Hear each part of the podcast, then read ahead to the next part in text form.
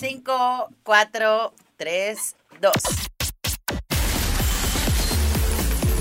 Este es el podcast retro de la Lupe. Las más interesantes historias y anécdotas de tus artistas favoritos en la voz de Karen Dávila. El podcast retro de la Lupe. Síguenos. Hola amigos, ¿cómo están? Soy su amiga Karen Dávila. Bienvenidos al podcast de La Lupe, en donde siempre les estamos compartiendo la historia de cómo nació ese artista favorito que les gusta mucho.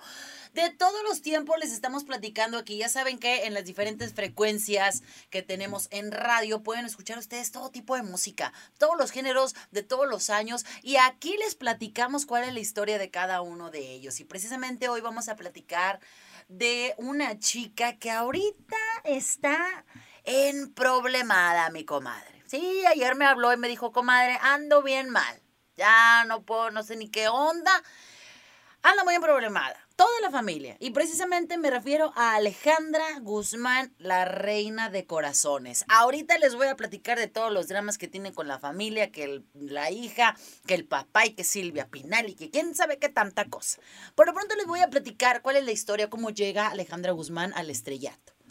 Alejandra Gabriela Guzmán Pinal, ahí está, para todos los que decían, pero ¿cómo? ¿Pero por qué no es Alejandra Pinal? No, es que es, Pinal es su apellido materno. Ahí les va. Alejandra Gabriela Guzmán Pinal nació en la Ciudad de México. Desde muy pequeña conoció las giras y los camerinos debido a que sus padres, Enrique Guzmán Vargas y Silvia Pinal, eran artistas todo mundo sabemos que Alejandra Guzmán es hija de Silvia Pinal y de Enrique Guzmán. Y los que no sabían, se los estoy diciendo yo. Muy bien, perfecto. Su padre se desempeñaba como cantante en los años 60. Oigan, pero escuchar a Enrique Guzmán en aquellos años era Enrique Guzmán. O sea, no era cualquier cantante.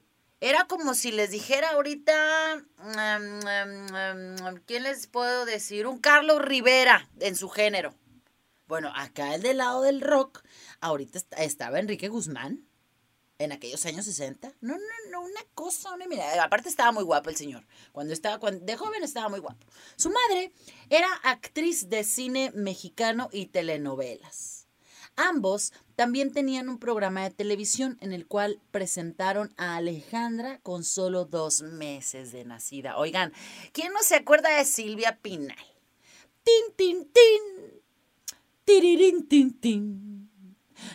Todo el mundo, cada vez que hacemos alguna cosa en TikTok o en Reels y, o en historias, hemos escuchado esa canción. Bueno, esta es de un programa que tenía la señora Silvia Pinal. Porque hablar de Silvia Pinal es Silvia Pinal. A los ocho años, la pequeña Alejandra sintió interés por el baile por lo que sus padres la inscribieron en clases de jazz, tap y ballet. Sin embargo, su, su, verdadera pasión era el canto, y aunque creyó que por su ascendencia artística sería mucho más fácil lograrlo, su principal obstáculo fue el carácter de su mamá. Ella no permitió que la joven siguiera sus sueños hasta culminar los estudios.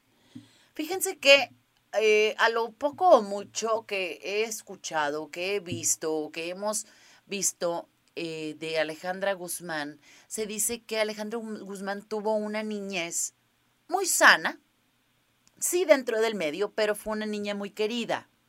El problema fue cuando ya empezó en el ambiente musical mi comadre. Medio se desvió tantito, pero ahorita llegamos a ese, a ese momento. Después de muchos intentos por hacer música, surge una nueva oportunidad para Alejandra Guzmán en 1988. El famoso productor español Miguel Blasco le permitió audicionar para él. Tras ser aceptada, grabó su primer trabajo discográfico. Bye Mama ese mismo año. Este álbum le garantizó un éxito rotundo, convirtiéndola en la ídolo mexicana del momento. Después de ese disco, la carrera de Alejandra se consolidó y fue el tema ¡Ahí viene la plaga! Me gusta bailar. Todo el mundo hemos bailado con la de la plaga. Dedicada a su padre, la que le concedió el apodo de La Guzmán. En el año 1990 sacó su álbum Eternamente Bella, esta canción que aún todos los fines de semana, en todos los antros y todos los bares la seguimos escuchando hasta ahorita. Mil años después, todavía eternamente bella, la seguimos cantando en el cual introdujo el rock como género principal. Su consecuente éxito la llevó a realizar una gira en la que obtuvo numerosas presentaciones. Este trabajo fue uno de los más elegidos en toda su carrera. Entre todos los reconocimientos obtuvo triple certificación de, de platino por vender más de 700 mil copias, así como lo están escuchando. Porque en aquellos años, para los que me están escuchando y dicen, ¿cómo que copias? ¿Qué no son reproducciones? No, es que antes los éxitos se medían por vender discos. Cada disco se le llamaba copia. Entonces, la mujer vendió 700 mil copias en aquellos años. Haga de cuenta que ahorita, eh, para decírselo en este, en este año 2021, es como si tuviera millones de reproducciones en YouTube y en Instagram. Haga de cuenta. Y en Spotify. Hay algo bien importante. Esta muchacha se extendió por todo el continente. Todo, o sea, todo el continente latinoamericano la escuchaba. Estaba en su apogeo. Hizo que fuera catalogada como cantante del año, alcanzando la cúspide de su fama. En 1992 la cantante decidió poner pausa a su carrera debido al nacimiento de su primera hija, Frida Sofía. Sin embargo, tuvo numerosas presentaciones hasta las 22 semanas de gestación. Ahorita les platico del drama. Ya sé que quieren saber del drama. Espérenme. Voy por partes. La década de los 90 sumó grandes éxitos en la carrera de Alejandra Guzmán, siendo Flor de Papel, Libre y Algo Natural sus, sus álbumes más importantes. Gracias a este último trabajo discográfico, obtuvo una nominación en la primera edición de los premios Grammy Latinos. ¿Eh? ¿Qué tal? Mi comadre, todo lo que da. Alejandra Guzmán en, los, en el año 2002 ella se hizo merecedora de su primer Latin Grammy gracias al disco Soy. Dos años más tarde, quiso expandir su música en otro lenguaje y sacó a la luz su primer trabajo en inglés titulado Lipstick, por el cual fue nominada en las categorías Mejor Disco de Rock y Mejor Canción de Rock en los premios Grammy Latinos. Entre los mayores éxitos de Alejandro Guzmán se encuentran Hacer el amor con otro, oigan las dolidas, ¿a poco todo mundo la canta esta de Hacer el amor con otro? Día de suerte, qué bonita canción para las enamoradas. Soy tu lluvia, Tan solo tú, en colaboración con el cantante Franco De Vita. Y mi peor, mi, peor error, esa es buenísima canción. Si no la han escuchado, está muy buena la canción. Dolida, también para las muchachas que acaban de terminar con el novio, buenísima, se la recomiendo. Asimismo, ha compuesto varios de sus temas, entre ellos Larga Distancia de Ansiedad, el cual dedicó a su hija Frida Sofía. Ahí voy con el chisme. Espérenme, voy por partes. Sus participaciones en la pequeña y gran pantalla. Alejandra Guzmán no solo se ha desempeñado como cantante, sino que también ha tenido algunas participaciones como presentadora, actriz de cine, algunas participaciones en televisión, etcétera, etcétera. En el año 1989 protagonizó junto a Omar Fierro la película Verano Peligroso. sus mamis, ahorita las mamis y abuelitas se deben de acordar porque fue una novela, una película pues bastante nombrada la cual tuvo un gran éxito en taquilla. Posteriormente obtuvo, algunos papeles en Cuando los hijos se van, La familia peluche, Una familia con suerte, donde, donde además de ser la cantante del tema principal Día de Suerte, también se interpretó a sí misma en uno de los capítulos. De igual forma, condujo el programa eh, 40 Most Awesomely Bad Dirty Songs Ever en el año 2004. 2004 y fue comentarista en la producción Las 100 grandiosas canciones de los 90 en español, ambos transmitidos por VH1, eh, que es un canal de televisión estadounidense. Además de actriz, su gran experiencia dentro de la industria musical le ha permitido participar como jueza en Mira quién baila, por allá del año 2010 va, y va por ti también. De igual forma, fue coach en la tercera temporada de La Voz México en el año 2013 y de la primera edición de La Voz Estados Unidos en el año 2018. Ay, mi comadre. Pobrecita, le ha llovido sobre mojado en cuestión personal, con la hija, con los pelados. No, no, no, no. Oiga, ¿se acuerda cuando tuvo un problemón cuando se operó? Déjame y le cuento. A lo largo de su vida, Alejandra Guzmán se ha visto en el ojo del, huracán en varias oportunidades. Por ejemplo, en el año 98, su esposo Farrell Goodman fue arrestado en Alemania por intentar transportar casi dos kilos de éxtasis desde Holanda hasta México. Posteriormente, la cantante aseguró que no estaba al tanto de estos negocios ilícitos y decidió separarse. Cinco años después, Gerardo de Borboya, su novio de ese entonces, fue acusado de fraude con tarjetas de crédito, drogadicción y hurto. De igual forma, terminó la relación. Además, la cantante anunció que como consecuencia del disgusto, perdió al bebé que ambos estaban esperando. ¿Cómo se quedaron? Helados, ya lo sé.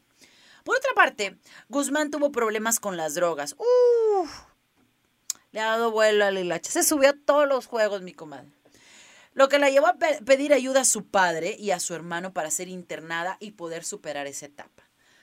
Ella menciona algo así. Toqué fondo.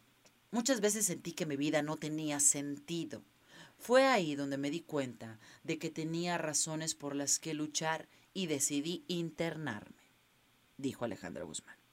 Pero el mayor desafío que enfrentó Alejandra fue su salud en el año 2007 fue diagnosticada con cáncer de mama. Sin embargo, se pudo extirpar el tumor por completo, gracias a que fue detectado a tiempo. Dos años más tarde, la cantante se sometió a una cirugía plástica de aumento de glúteos. Esto ya todo el mundo lo sabemos. Pero en lugar de eso, Valentina de Albornoz, a quien se declaró culpable de esto, ella le inyectó biopolímeros sustancia que le ocasionó una fuerte infección. Como consecuencia, Guzmán tuvo que ser operada varias veces para contrarrestar la afección y sus médicos declararon que tendría que mantener un control de por vida. Todo el mundo se andaba muriendo la muchacha. Se andaba muriendo por andarse inyectando quién sabe qué tanta cosa. Fue bien criticada. Sin embargo, lo que sí se sabe es que hay que tener mucho cuidado con este tipo de inyecciones porque le puede pasar lo mismo que a Alejandra Guzmán. Y después de eso, oigan, Alejandra Guzmán debería hacer una serie. Está igual de igual o peor de dramática que la de Luismi y que la de Jenny y todas tiene mucho de qué hablar, mi comadre. A lo mejor no quiere, no, no, yo digo que alguien ya le debió de haber dicho, hoy vamos a hacer de tu vida una serie, pero a lo mejor, quién sabe si le esté planeando, quién sabe. Yo sí la vería. ¿Ustedes? Por supuesto. Sabemos que en la actualidad, vamos a hablar de la actualidad. Alejandra Guzmán, pues la vemos en algunas ahorita después de la pandemia, obviamente por algunas de sus presentaciones y esta onda, pero la hemos visto en los escenarios. Hay un dato bien importante. En el año 2018 se peleó con su hija Frida Sofía a muerte. A muerte porque dicen que Alejandra Guzmán la quiso hacer una niña, eh, bueno, una joven ya responsable y le quiso quitar el apoyo económico, a lo cual Frida Sofía se puso histérica. Se dejaron de hablar y desde ahí han surgido un montón de problemas entre ellas dos.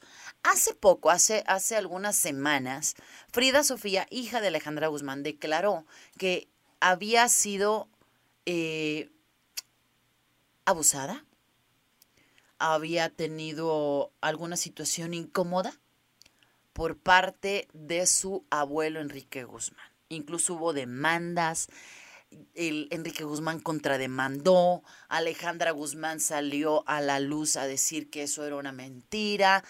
Y fíjense que en estos días acabo de ver una entrevista que le hace a Adela Micha, a Alejandra Guzmán, y ella declara y dice, lo que pasa es que mi hija Frida Sofía tiene problemas psicológicos se le había declara, se le declaró una enfermedad psicológica desde hace años que no la hemos tratado y es por eso que la niña, que ahorita tiene que ya sus 29, 30 años tiene ya Frida Sofía, algo así, ella sigue siendo así. Tienen mucho tiempo de no hablar, se tienen eh, mucho coraje.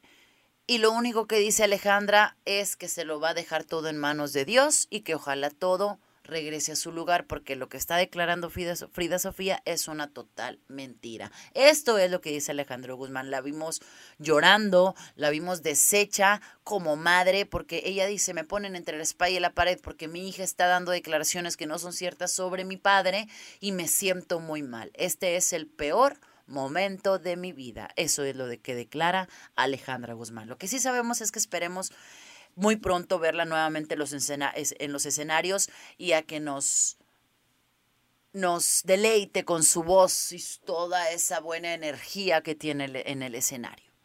Y bueno, le mandamos un saludo a Alejandra Guzmán y esperemos que toda esta situación y toda esta familia que está llena de problemas se arregle. Por lo pronto, amigos, yo me despido. Soy su amiga Karen Dávila y el día de hoy estuvimos platicando de Alejandra Guzmán, la reina de corazones y sé perfectamente que a ustedes les encanta su música. Por lo pronto, quiero que sigan pendientes de este podcast de La Lupe en donde les vamos a estar hablando. Miren unos artistas después. No, no, no, no, no, no después ya les platicaré. Les va a encantar. Por lo pronto me despido. Espero que ustedes la hayan pasado excelentemente bien el día de hoy hablando de Alejandra Guzmán en este podcast de La Lupe. Mi nombre es Karen Dávila y nos escuchamos en la próxima. Chao. Esto fue el podcast retro de la Lupe. Las más interesantes historias y anécdotas de tus artistas favoritos en la voz de Karen Dávila. El podcast retro de la Lupe.